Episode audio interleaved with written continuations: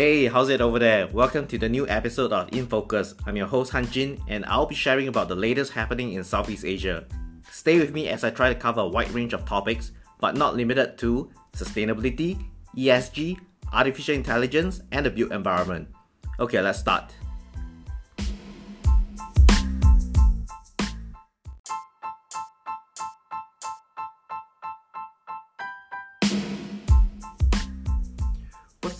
How's everyone? Uh, okay, hope everyone's fine during the week. Okay, now I want to give some update from Vietnam.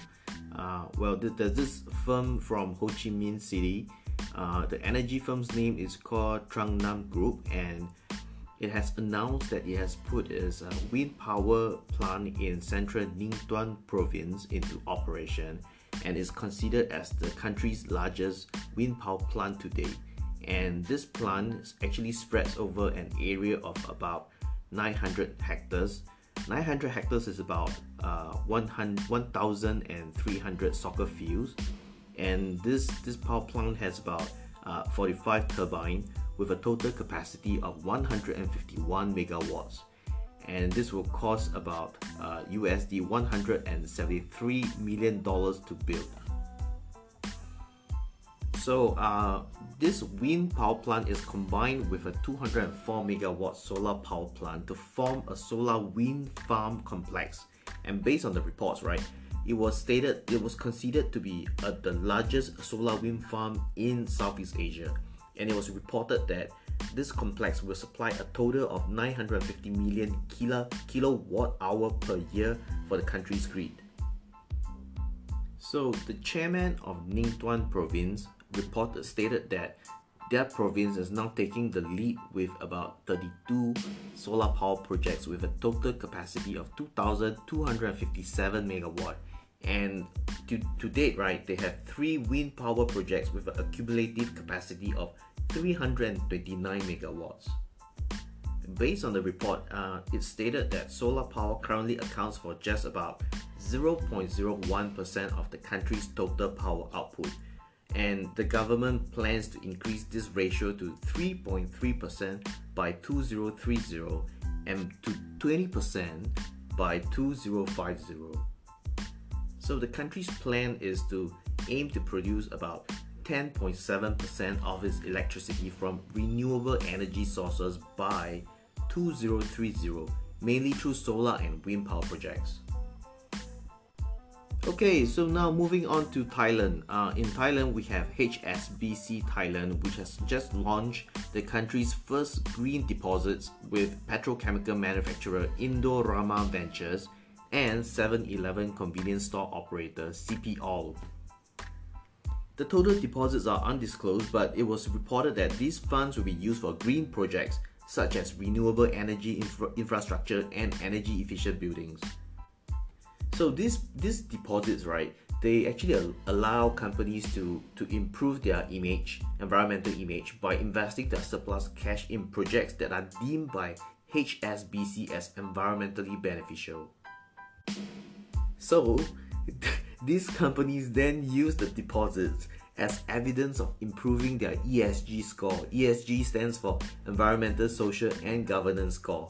So what it does it it helps to offset activities that are done by these companies that are deemed to be harmful to the environment and society.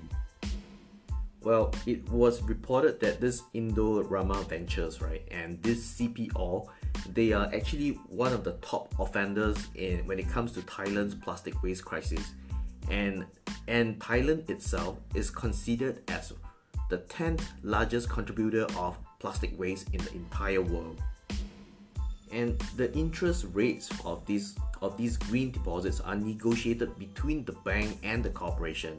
And the focus of such products is mainly to improve the depositors uh, environmental social and governance score.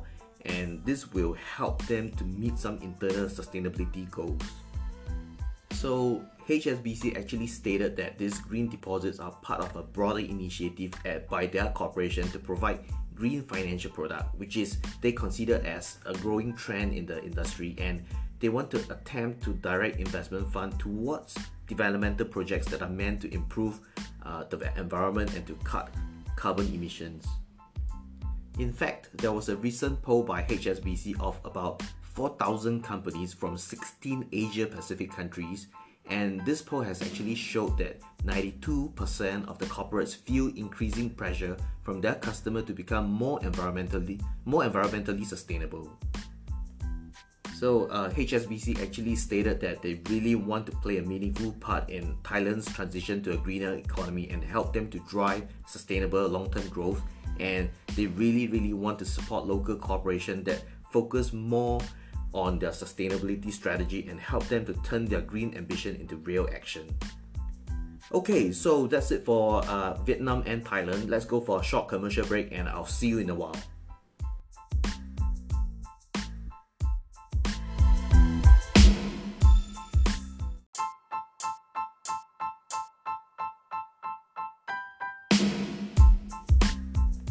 Hey, welcome back. Uh, so now let me give you some updates from Indonesia. Uh, there's a new film that's coming up. It's a documentary film and it's being shot in Indonesia, set to release in cinema across the country on Earth Day. Earth Day is on 22nd April, and the name of the film is called Pulau Plastik. In Bahasa Indonesia, which is the Indonesian language, Pulau Plastik stands for Plastic Island. So this film basically uh, invites audience to take a look at the extent of single-use plastic pollution and try to encourage humans, well, I mean, encourage us to reduce uh, our dependency on it, not only for the good of our planet, but also for ourselves. So, as I shared earlier, this film is filmed in Indonesia, and what they do is they take the viewers on a journey to expose the extent of plastic pollution crisis in Indonesia and how it reaches the food we eat and ends up with information about what can be done to solve this crisis. So, the director of this film, Pulau Plastik, uh, which is uh, Mr. Dendi Laksono, he actually said that Pulau Plastik is not only a collaboration of producers, filmmakers, and the film's character, but it is also a combination of science, street, street activism, art, and an investigation in videography and the production team has extensive experience in ca- capturing ecological and political issues in Indonesia. According to a report, Indonesia is considered as the world's second biggest marine polluter and it hopes to limit ocean plastic waste by 70% by 2025 and in order to complete, completely eliminate it by 2040 and to achieve this indonesia is working continuously to tackle plastic crisis from employing edible coffee clubs to uh, food containers and bags and also uh, there's attempts to make seaweed a sustainable plastic. And some government officials have actually uh, are in the process of hiring more than 100 seaweed farmers to ramp up production of bioplastic alternative apart from these, right, we also have the Swiss clothing giant H&M.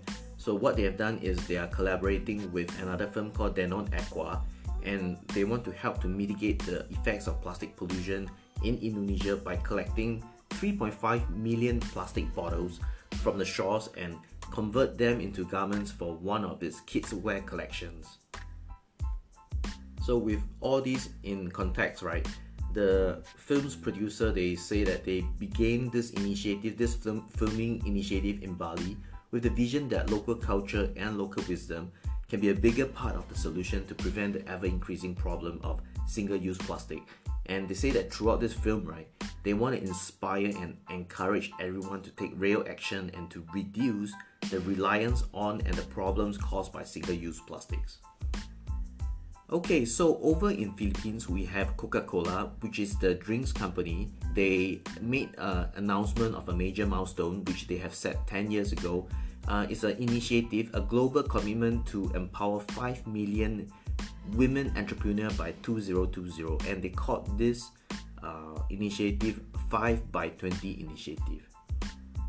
So Coca-Cola announced that they have led several public-private partnership with a lot of uh, Philippines government authorities and including the National Reintegration Center for Overseas Filipino Workers and various uh, community-based organizations. So what they did is they have uh, they, they're spreading this pro- they have spread these programs nationwide and they've helped to adopt a multi-sectoral approach to make some real and impactful solutions. So they say that as part of this initiative, right, there, there's several successful programs. One is the STAR program, which targets training sari sari, which is the variety store uh, owners, and also there's the Women Rich program that has so far trained about 277 women uh, overseas foreign workers into starting their own micro enterprises. And they also have the Overseas Foreign Workers Rise program, which is an online training course on basic entrepreneurship. And so far, it has trained about 10,000 overseas foreign workers. And finally, they also cited the Restart program that has helped about 20,000 sari sari stores recover via their financial assistance and safety kits. Coca-Cola announced that they are proud to be working with these organizations in helping real changes to the lives of Filipino women and they they they stated that their ability to make these dreams happen right uh, which was used to empower over 250,000 women uh, have been made possible with the help of their government and non-government partners Okay, so that's it from me. Uh, stay safe, stay healthy, and I'll see you in the next episode. Bye.